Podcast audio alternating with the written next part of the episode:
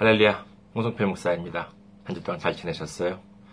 지난주에 또 선교 후원으로 섬겨주신 귀한 손길이 있었습니다. 먼저 한국의 겨자씨 선교회에서 섬겨주셨습니다. 매달 정말 이렇게 섬겨주셔서 얼마나 감사한지 모릅니다. 아, 감사드립니다. 그리고 또 어, 하와이에서 또 이렇게 또 어, 항상 섬겨주시는 분이 계시죠.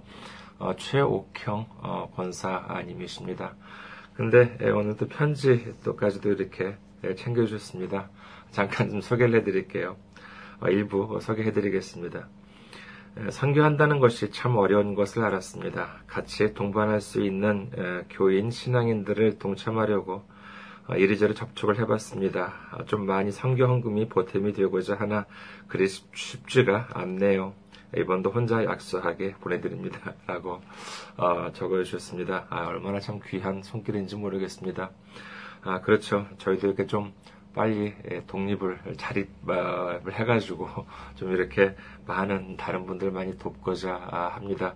아, 여러분들 많이 물질로 그리고 기도로 많이 도와주시기를 바라겠습니다. 오늘 예, 함께 은혜 나누실 말씀 보도록 하겠습니다. 오늘 함께 은혜 나누실 말씀 출애굽기 32장 7절에서 14절까지의 말씀입니다. 출애굽기 32장 7절에서 14절까지 말씀 봉독해 드리겠습니다.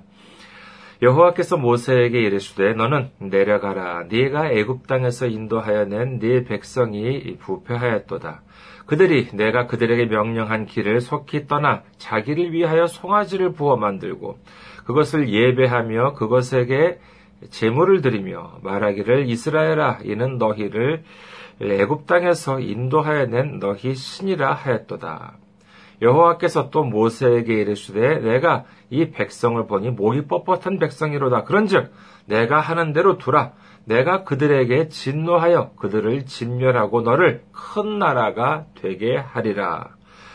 모세가 그의 하나님 여호와께 구하여 이르되 여호와여 어찌하여 그 큰 권능과 강한 손으로 애굽 땅에서 인도하여 내신 주의 백성에게 진노하시나이까 어찌하여 애굽 사람들이 이르기를 여호와가 자기의 백성을 산에서 죽이고 지면에서 진멸하려는 악한 의도로 인도해 내었다고 말하게 하시려 하나이까 주의 맹렬한 노를 그치시고 뜻을 돌이키사 주의 백성에게 이 화를 내리지 마옵소서. 주의 종 아브라함과 이삭과 이스라엘을 기억하소서. 주께서 그들을 위하여 주를 가리켜 맹세하여 이르시기를 내가 너희의 자손을 하늘의 별처럼 많게 하고 내가 허락한 이 온 땅을 너희의 자손에게 주어 영원한 기업이 되게 하리라 하셨나이다. 여호와께서 뜻을 돌이키사 말씀하신 화를 그 백성에게 내리지 아니하시니라. 아멘. 할렐루야, 하나님을 사랑하시면 아멘 하시기 바랍니다. 아멘. 오늘 저는 여러분과 함께 미루어 헤아리는 믿음이라는 제목으로 은혜를 나누고자 합니다. 얼마 전에 텔레비전을 보니까는요, 일본에서 이렇게 매년 연말에 보면은요, 유행어 대상이라고 하는 것을 선정을 합니다. 그래서 그 한 해에 일본 국내에서 이렇게 유행을 어, 한 그러한 단어를 이제 선정을 하는 것이 연례 행사로 이제 있습니다만은 올해는 단어 두 개가 발표가 되었어요. 하나는 뭐냐면은 인스타바에라고 하는 그와 같은 단어입니다. 인스타바에라고 하는 것은 인스타그램이라고 꽤 여러분들 많이 쓰시는 분들도 많이 계실 겁니다. 아, 이렇게 해가지고 자, 인터넷에 자신의 이제 사진을, 자신이 찍은 이제 사진을 올리는 것인데, 근데 뭐, 어, 잘 나오게, 이왕 올리는 거, 어, 좀잘 나오고, 예쁘게, 그러한, 어, 사진들을 이제 올리면은, 많은 사람들이 이제 그것을 보고 뭐, 좋아요, 반응을 이렇게 하는 것 같습니다. 그래가지고 이왕 똑같은 사진을 이제 올린다 그러면은 이왕 올리는 것 좀 이렇게 잘 나와 보이는 사진 예, 그런 것들 있죠. 어, 글쎄요 우리말로 한다 그러면은 사진빨 정도가 될까요? 그래가지고 인스타 바에라고 하면은 글쎄요 어, 우리말로 하면은 인스타빨 정도가 되지 않을까 합니다. 예, 그런 단어가 아, 일본에서 유행을 한 단어, 올해 유행한 단어라고 해가지고 뽑혔고요. 그 다음에 또 하나, 아, 두 번째 단어가 아, 뭐냐 하면은요. 바로 어, 촌탁이라고 하는 단어입니다. 이게 참 한국 사람만이 아니라 일본 사람들한테 있어가지고 이 촌탁이라고 하는 음, 단어가 그렇게 익숙한 단어가 아닙니다. 한자도 좀 독특해 한번 찾아보시기 바라겠습니다. 네, 그런데 사전에 의하면은요, 이 촌탁, 한국에도 있는 단어입니다. 사전에 나오는 단어인데, 예, 촌탁이라고 하는 단어의 뜻은요, 남의 마음을 미루어서 헤아리다 라고 하는 뜻이라고 합니다. 글쎄 뭐 어려운 단어에 비해서 뜻은 그렇게 뭐 대단하지는 않습니다. 예, 그런데 이게 왜 올해 일본에서 유행어로 뽑혔냐 하면은요, 어, 그 내면이 참 흥미롭습니다. 예를 들었어요. 상사가 이렇게 있습니다. 상사가 있으면은요. 아, 근데 이 상사가 부하한테 어떤 지시를 내렸습니다. 그러면은 부하직원은 그 지시에 따라야 되겠지요. 이건 뭐 회사만이 아니라 어떤 조직에 있어서나 뭐 당연한 논리라고 할 수 있겠습니다. 뭐 정치 세계도 그렇고요. 뭐 공직자들도 당연히 마찬가지겠죠. 대통령이나 아, 총리가 밑에 있는 장관이나 아, 뭐 어, 관료들한테 이런저런 지시를 내립니다. 아, 그러면 그 사람들은 뭐 특별한 사유가 없는 이상 그 지시에 역시 따르는 것이 보통이겠지요. 아, 그런데 만약에 대통령이나 총리 밑에 있는 자, 그 장관이나 대통령이나 그 총리 밑에 있는 장관이나 관료들한테 지시를 이렇게 했습니다만은 그 지시가 부당한 것이었다면 어떻게 할까요?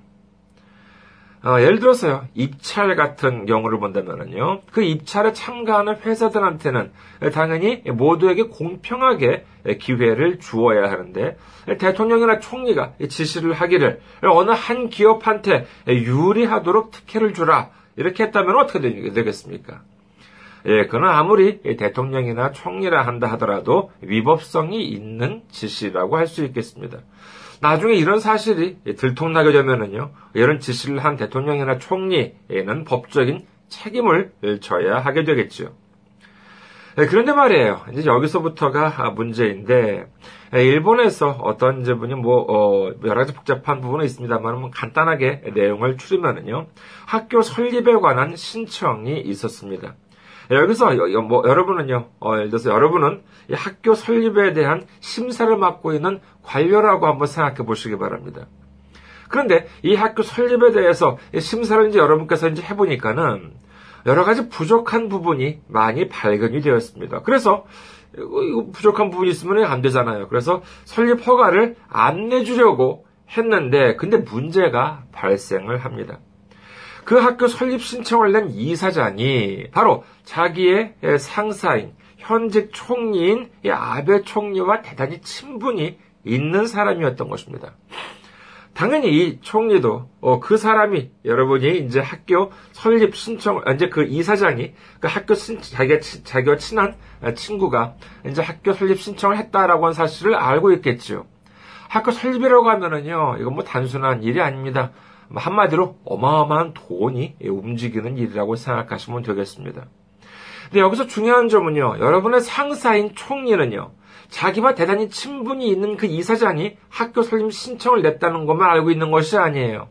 그것만이 아니라 바로, 바로 여러분이, 관료인 여러분이 그 신청의 심사를 맡고 있다는 사실 또한 알고 있다는 것이지요. 하지만 그렇다고 총리가 여러분한테 무슨 뭐 이렇게 요구나 지시사항이 있었던 것은 아니에요. 아무런 말도 없었습니다.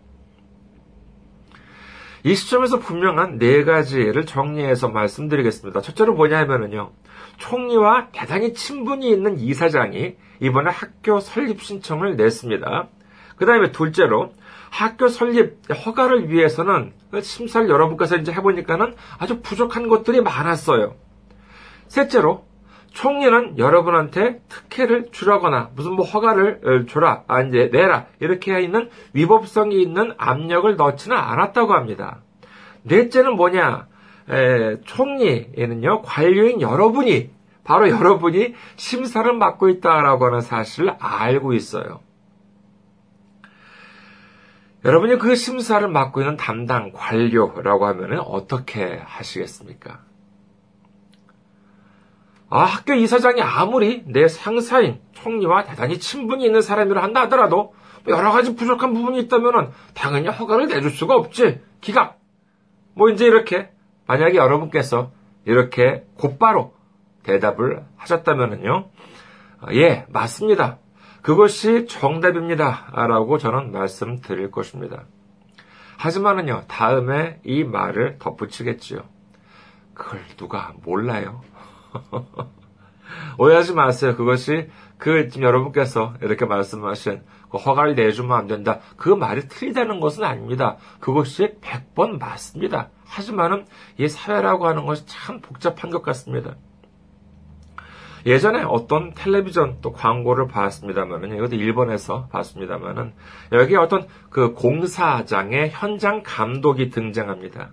근데 거기에 항의를 하러 찾아온 고객한테 아, 죄송하다면서 이 현장 감독이 고개를 숙이는 것입니다. 그러면서 그 옆에 있던 어, 그 젊은 부하 직원한테도 그것도 모자라가지고 자기만 고개 숙이는 것만도 모자라가지고 옆에 있던 부하 직원한테 있어가지고도 야 너도 빨리 와서 고개를 숙여 이렇게 해가지고 억지로 고개를 숙이게 만듭니다. 그리고 그 사과를 받고 고객이 돌아가지요. 그러자 그 옆에 있던 그 젊은 부하 직원이 이 현장 감독한테 따집니다. 감독님, 아니 우리가 잘못한 게 없는데 왜 우리가 사과해야 합니까? 그러자 이 현장 감독이 말합니다. 너도 지켜야 할 것이 생기면 알게 될 거야. 라고 이렇게 얘기를 하는 것입니다. 참 인상 깊지 않았습니까?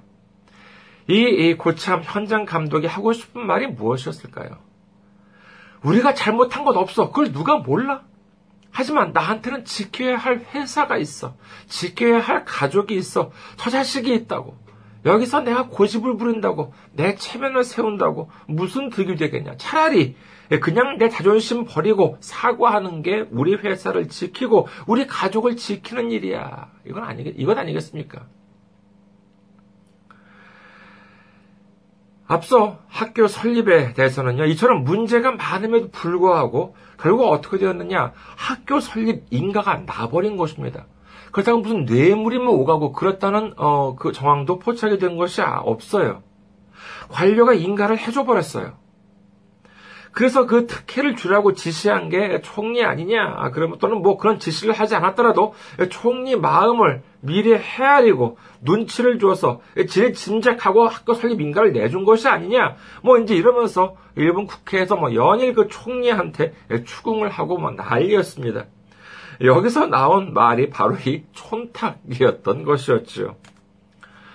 이처럼 당장 아, 직장 아, 상사의 눈치를 보는 일, 예, 그래서 어, 알아서 기는 이와 같은 일을 바로 이제 그 촌탁이라고 이제 한다는 것인데 예, 그렇다면 이 촌탁이라고 하는 것은 나쁜 일, 절대로 해서는 안 되는 일인가요?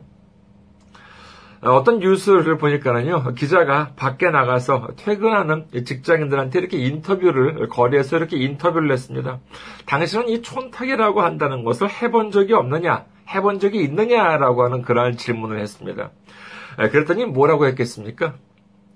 이 그 퇴근길에는 직장인들, 열이면 열, 다 하나같이 하는 말이 뭐냐? 자기들은 맨날 한다는 것입니다. 그게 무슨 뜻이겠어요? 맨날 자기 상사 눈치 보고 자기 거래처 눈치 보면서 알아서 기는 일, 이걸 뭐 매일같이 한다는 것입니다. 그렇지 않겠습니까? 아, 예를 들어서 사장이나 직장 상사가 굳이 말을 하지 않더라도 알아서 이렇게 척척 입맛에 맞도록 처리를 했다면요 얼마나 칭찬을 받겠습니까? 하지만 반대로 도대체 말을 안 하면 못 알아먹어요. 분위기 파악을 못 해요. 예, 그러면 뭐 무슨 말 듣겠습니까? 이런 눈치 없는 것 같으니라고. 내가 꼭 말을 해야 되겠어? 아, 그렇게 해도 내 마음을 모르나? 뭐 그런 말을 듣지 않겠습니까? 참 세상에서요, 이 직장에 다니면서, 어, 또는 사업을 하면서 보면은요, 참 치사한 일이 한둘이 아닙니다. 참 많습니다. 아, 예전에 이런 말을 들어본 적이 있습니다. 자기 자식이, 자기 자식이 있는데 이제 성인이 돼가지고 직장 생활을 하는데 그 자기 자식이 밖에서 어떻게 돈을 벌어오는지를 알면은요, 그 부모가 돈을 못 쓴다는 것입니다. 이처럼 참 정말 촌탁인지 뭔지 해가면서 분위기 파악하고 눈치 보고 치사한 일 다 겪어가면서 돈을 번다는 뜻이겠지요. 저도 직장 생활, 회사 생활을 해봐서 조금은 압니다. 아, 정말로 직장 생활 하시는 분들 참 고생이 많습니다. 이렇게 자기 자존심을 버리고 상사 눈치를 보고 그 입맛에 맞춰서 일처리를 하면은요, 뭐 상사나 거래처 사람들이 얼마나 뭐 좋아하겠습니까? 그러니까 그렇게 되면은 승진도 빨리 하고 뭐 출세도 잘할 수 있겠죠. 하지만 그와 같은 잔머리가 오래 가지는 않습니다. 자기 위에 있는 사람이 항상 자기 그 위에 있으면서 그 자리에 있으면서 나를 지켜주고 나를 보살펴준다 하면 또 모르겠습니다만 그런 보장이 어디 있겠습니까? 그리고 또 경우에 따라서는요 문제가 커져서 잘못했다가는 내가 이렇게 경찰에 잡혀가는 그와 같은 일도 발생할지 모르는 일입니다. 하지만 우리는 한 가지 알고 있습니다. 항상 높은 자리에 계시면서 나를 지켜주시고 나를 보살펴 주시는 분이 계시지요. 그게 누구십니까? 그렇습니다. 바로 하나님이십니다. 우리가 사람 눈치를 보고 권력자들, 권세자들 눈치만을 보고 거기에 순장한다면요. 이는 불의한 일이 될 수도 있는 것입니다. 하지만 하나님의 마음을 미루어 헤아리면 어떻게 되겠습니까? 바로 오늘 본문에서 모세의 모습을 보겠습니다. 모세가 하나님 앞에 나아가 있는데 이스라엘 민족들이 하는 짓이 뭐였대요? 지금 금송아지를 세워놓고 그게 하나님이라면서 거기에 대고 재물을 드리고 난리를 치고 있는 것입니다. 이 사실을 모세는 몰랐겠지요. 그러나 하나님은 알고 계셨습니다. 그래서 하나님은 말씀하십니다. 오늘 본문 중에서요. 출애굽기 32장 10절을 봅니다. 출애굽기 32장 10절. 그런즉 내가 하는 대로 두라. 내가 그들에게 진노하여 그들을 진멸하고 너를 큰 나라가 되게 하리라. 이에 대해서요, 나중에 모세가 아, 설명하는 장면이 있는데, 신명기 9장에 나옵니다. 신명기 9장 14절 보면은요, 나를 막지 말라. 내가 그들을 멸하여 그들의 이름을 천하에서 없애고, 너를 그들보다 강대한 나라가 되게 하리라 하시기로. 하나님은요, 죄를 싫어하시지만 그 중에서 가장 싫어하시는 죄가 바로 우상숭배입니다. 그런데 속을 참 많이 썩힌 이스라엘 민족이 이제는 하나님께서 너무나도 가증스럽게 여기시는 우상숭배를 하고 지네들이 금송아지를 만들어 놓고 어, 그 다음에 그게 자신들을 애굽에서 인도해낸 하나님이라면서 사람들이 막 미쳐 날뛰고 있습니다. 이 얼마나 기가 막힌 노릇입니까? 우리는 이때까지 이스라엘 백성들의 모습을 기억해야 되겠지요. 그들은 하나님께 그리고 하나님의 종 모세에게 어떻게 해왔습니까? 정말 그야말로 하루가 멀다 하고 하나님을 원망하고 모세를 원망했습니다. 그들의 입에서는 불평과 불만이 끊이질 않았습니다. 그래도 정말 인내하면서 여기까지 왔는데 이제 하다 하다 우상숭배까지 해요. 참으로 한심한 노릇입니다. 이제 하나님께서 노하셨습니다. 그래서 뭐라고 말씀하십니까? 너 나 말리지 마. 모세야, 너 나 말리지 마. 내가 저놈들 다 진멸하고, 모세야, 너는 내가 더 큰 민족을 이루게 해주겠다. 이렇게 말씀하시는 것입니다. 이 말씀만 들으면요, 모세한테 있어서는 전혀 나쁜 이야기가 아닙니다. 그렇게 속을 썩었던 인간들을 다 멸해버리고 나로 하여금 다시 새로운 민족, 다시 더 강대한 나라를 만들어 주시겠다. 이렇게 해 주시겠다는 거 아니겠습니까? 이 말씀을 들은 모세는 어떤 생각이 들었을까요? 여러분께서 모세였다면 어떻게 하시겠습니까? 글쎄요, 저라면 이렇게 했을지도 모르겠습니다. 아이고, 하나님, 참 말씀 잘하셨습니다. 하나님도 아시죠? 저놈들이 얼마나 하나님이나 저제 속을 지금까지 썩여왔습니까? 그래요. 이참에 저 나쁜 놈들이 아니면 싹 멸해버리고, 그 다음에 새 민족으로 깨끗하게 한번 우리 시작합시다. 이렇게 만약에 말씀을 들었다면 하나님께서는 어떻게 하셨을까요? 이런 눈치 없는 것 같으냐라고. 그렇게도 내 마음을 모르나. 그러지 않으셨겠습니까? 하지만 모세는 알았습니다. 지금 이스라엘 민족이 애굽을 탈출한 것은 우연한 일이 아니야. 하나님께서 400여 년 전에 아브라함에게 약속한 언약을 지키기 위해서 하신 역사야.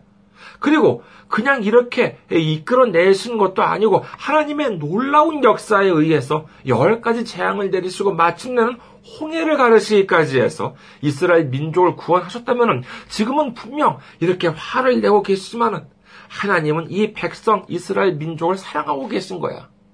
그리고 만약에 여기서 이스라엘 민족이 진멸하게 된다면은 그렇게 크게 일을 역사를 하고 애굽을 나가더니만은 결국 광야에서 다 죽이는구나. 무슨 그런 하나님이 다 있어. 이렇게 애굽 사람들이 우리 하나님을 비웃을 게 아니야. 그렇다면 하나님 체면이 뭐가 돼? 이렇게 생각한 모세는 뭐라고 합니까? 출애굽기 32장 11절에서 13절을 보겠습니다. 출애굽기 32장 11절에서 13절. 모세가 그의 하나님 여호와께 구하여 이르되 여호와여 어찌하여 그 큰 권능과 강한 손으로 애굽 땅에서 인도하여 내신 주의 백성에게 진노하시나이까? 어찌하여 애굽 사람들이 이르기를 여호와가 자기의 백성을 산에서 죽이고 지면에서 진멸하려는 악한 의도로 인도해 내었다고 말하게 하시려 하나이까? 주의 맹렬한 노를 그치시고 뜻을 돌이키사 주의 백성에게 이 화를 내리지 마옵소서. 주의 종 아브라함과 이삭과 이스라엘을 기억하소서 주께서 그들을 위하여 주를 가리켜 맹세하여 이르시기를 내가 너희의 자손을 하늘의 별처럼 많게 하고 내가 허락한 이 온 땅을 너희의 자손에게 주어 영원한 기업이 되게 하리라 하셨나이다. 이게 무슨 뜻입니까? 하나님 한 번만 참아주세요. 아브라함과 이삭과 야곱한테 하신 약속을 기억해 주세요. 제발 한 번만 용서해 주세요. 이렇게 간곡히 하나님께 기도를 드리고 있는 것입니다. 이 얼마나 훌륭한 중보자의 모습이요. 얼마나 훌륭한 지도자의 모습입니까? 세상의 지도자들 대부분은요, 사람들 앞 위에 군림하기 위해서 아주 그냥 정말 번쩍이고 아주 정말 번쩍이는 그러한 옷을 입기 좋아하고 큰 차를 다니, 타고 다니기 좋아합니다. 자신의 힘을 자랑하길 좋아합니다. 그러나 이처럼 자신의 이웃을 위해서, 자신의 조국을 위해서, 자신의 민족을 위해서 주님 앞에 무릎을 꿇을 수 있는 사람이야말로 정말로 훌륭한 중보자요, 훌륭한 지도자가 아니겠습니까? 이렇게 하나님 마음을 헤아리고 하나님 마음에 딱 들어맞는 기도를 드리니까 어떻게 됩니까? 주력극기 32장 14절 여호와께서 뜻을 돌이키사 말씀하신 화를 그 백성에게 내리지 아니하시니라. 하나님께서 그러셨을 것입니다. 그래, 네가 내 마음을 아는구나. 역시 너는 훌륭한 지도자야. 하나님께서는 모세의 그 간청을 받아들이시고요. 마음을 돌이키셔서 화를 내리지 않았다고 성경은 기록하는 것입니다. 하나님께서는요, 모세로부터 바로 이 기도를 듣고 싶어 하셨던 것이지요. 이 백성의 중보자로서, 지도자로서 그의 기도를 듣고 싶으셨던 것입니다. 예를 들어서요, 어떤 나쁜 사람이 있어요. 여러분한테 있어 좀 그 사람 생각해 보시기 바라겠습니다. 아주 나쁜 사람, 아주 미운 사람. 아, 그런데 정말 그 인간은 정말 나쁜 사람 같아. 아무리 생각해도 내가, 내가 아무리 생각해도 나쁜 사람 같아요. 아, 근데 왜 하나님께서는 저 인간을 멸하지 않으실까? 왜 빨리 저 인간이 데려가지 않으시는 것일까? 조금 더 거슬러 올라가 볼까요? 여러분께서는 혹시 그런 생각 해 보지 않으셨습니까? 애초에 우리가 이 고생을 하고 있는 이유가 무엇입니까? 바로 이 창세기에 보면은요, 이 아담과 하와가 하나님의 말씀을 어기고 이 선악과를 따먹었기 때문이잖아요. 그렇지 않았으면 우리도 에덴에서 정말 이렇게 평화롭고 즐겁게 삶을 살아갔을 텐데, 괜히 아담과 하와가 순종하지 않았기 때문에 우리가 이렇게 고생하고 있는 건 아니겠습니까? 그렇다면 아예 그냥 그때 그 나쁜 아담과 하와를 그냥 싹 멸해버리고 깨끗하게 다시 시작하셨다면 참 좋으셨을 텐데 왜 괜히 그때 아담과 하와를 살려두셔가지고 우리를 이렇게 고생하게 하실까? 제가 좀 고약해서 저만 이런 생각을 하는 것인가요? 하지만 우리는 잊어서는 안 되겠지요. 만약에 하나님께서 아담과 하와를 즉시 멸해버리실 정도로 성질이 급하셨다면 이스라엘 민족을 당장 멸해버리실 정도로 하나님께서 성질이 급하셨다면요. 아마도 우리 모두는요, 지금 이 자리에, 이 시간에 앉아있을 수가 없겠지요. 하나님께서 우리를 율법적인 기준으로만 보셨다면요, 우리만이 아니라 전 세계에 누가 구원을 받을 수 있었겠습니까? 단 한 사람도 율법 앞에서 자유로울 수가 없는 것입니다. 어쩌면은요, 하나님께서 우리를 보고 그렇게 생각하실지 예, 몰라요. 글쎄요, 어, 이때는 아무래도 뭐, 어, 제 이름을 대는 게 낫겠죠. 야, 저 홍성필이라고 하는 녀석 말이야. 야, 아무리 두고 봐도 안 되겠어. 내가 얼마나 지켜봤는데 도저히 좋아질 것 같지가 않아. 내가 저 녀석한테 얼마나 많은 것을 주고, 얼마나 많은 기회를 주고, 얼마나 많은 사랑을 줬는데, 아무리 기다려도 도무지 좋아질 것 같지가 않아. 그냥 그냥 싹 쓸어버리고, 깨끗하게 다시 시작해봐. 만약에 하나님께서 이렇게 말씀하셨다면요. 이럴 때 누군가가 말씀하십니다. 아니요, 그렇지가 않습니다. 하나님께서 그래도 저 녀석을 얼마나 사랑하셨습니까? 지금까지 기다려 주셨잖아요. 그리고 제가 저 녀석의 죄를 다 해결하신 것 기억하시잖아요. 조금만 기다려 주세요. 반드시 회개하고 돌아올 거예요. 이렇게 간절하게 기도해 주시는 분이 계십니다. 그것은 누구십니까? 그렇습니다. 바로 예수님입니다. 예수님이 우리 중보자가 되어주신 것입니다. 여러분께서도 한번 자기의 이름을 거기에 넣고 한번 생각해 보시기 바랍니다. 성경 기록합니다. 디모데전서 2장 5절에서 6절을 보겠습니다. 디모데전서 2장 5절에서 6절. 하나님은 한 분이시요 또 하나님과 사람 사이의 중보자도 한 분이시니 곧 사람이신 그리스도 예수라. 그가 모든 사람을 위하여 자기를 대속물로 주셨으니 기약이 이르러 주신 증거니라. 아멘. 예수님께서 하나님과 우리 사이에서 중보자가 되어 주신다는 것입니다. 이것이 바로 사랑인 것이지요. 그리고 우리는요, 하나님의 생각을 잊어서는 안 됩니다. 그것은 바로 하나님께서 나를 사랑해 주시는 것만큼 내 이웃도 사랑해 주신다는 것입니다. 하나님이 언제 나한테 물으실지도 모릅니다. 예, 너 누구누구 미워하지? 내가 생각해도 참 밉다. 아주 못돼 먹었어. 그래서 내가 벌을 줘야 할 것 같은데 말이야. 너 어떻게 생각하니? 하나님께서 여러분께 물으시면 어떡하겠습니까? 아이고, 하나님, 거참 생각 잘하셨습니다. 하나님 보시기에도 그렇죠. 그 인간은 얼마나 나쁜 인간인지 몰라요. 이제라도 그 사실을 아셨으니 참 다행입니다. 자, 어서 더 늦기 전에 아주 그냥 정신에 바짝 들게 된통 혼을 내주세요. 그러시겠습니까? 그럼 하나님께서 뭐라고 하신다고요? 이런 눈치 없는 것 같으냐라고. 그렇게도 내 마음을 모르나?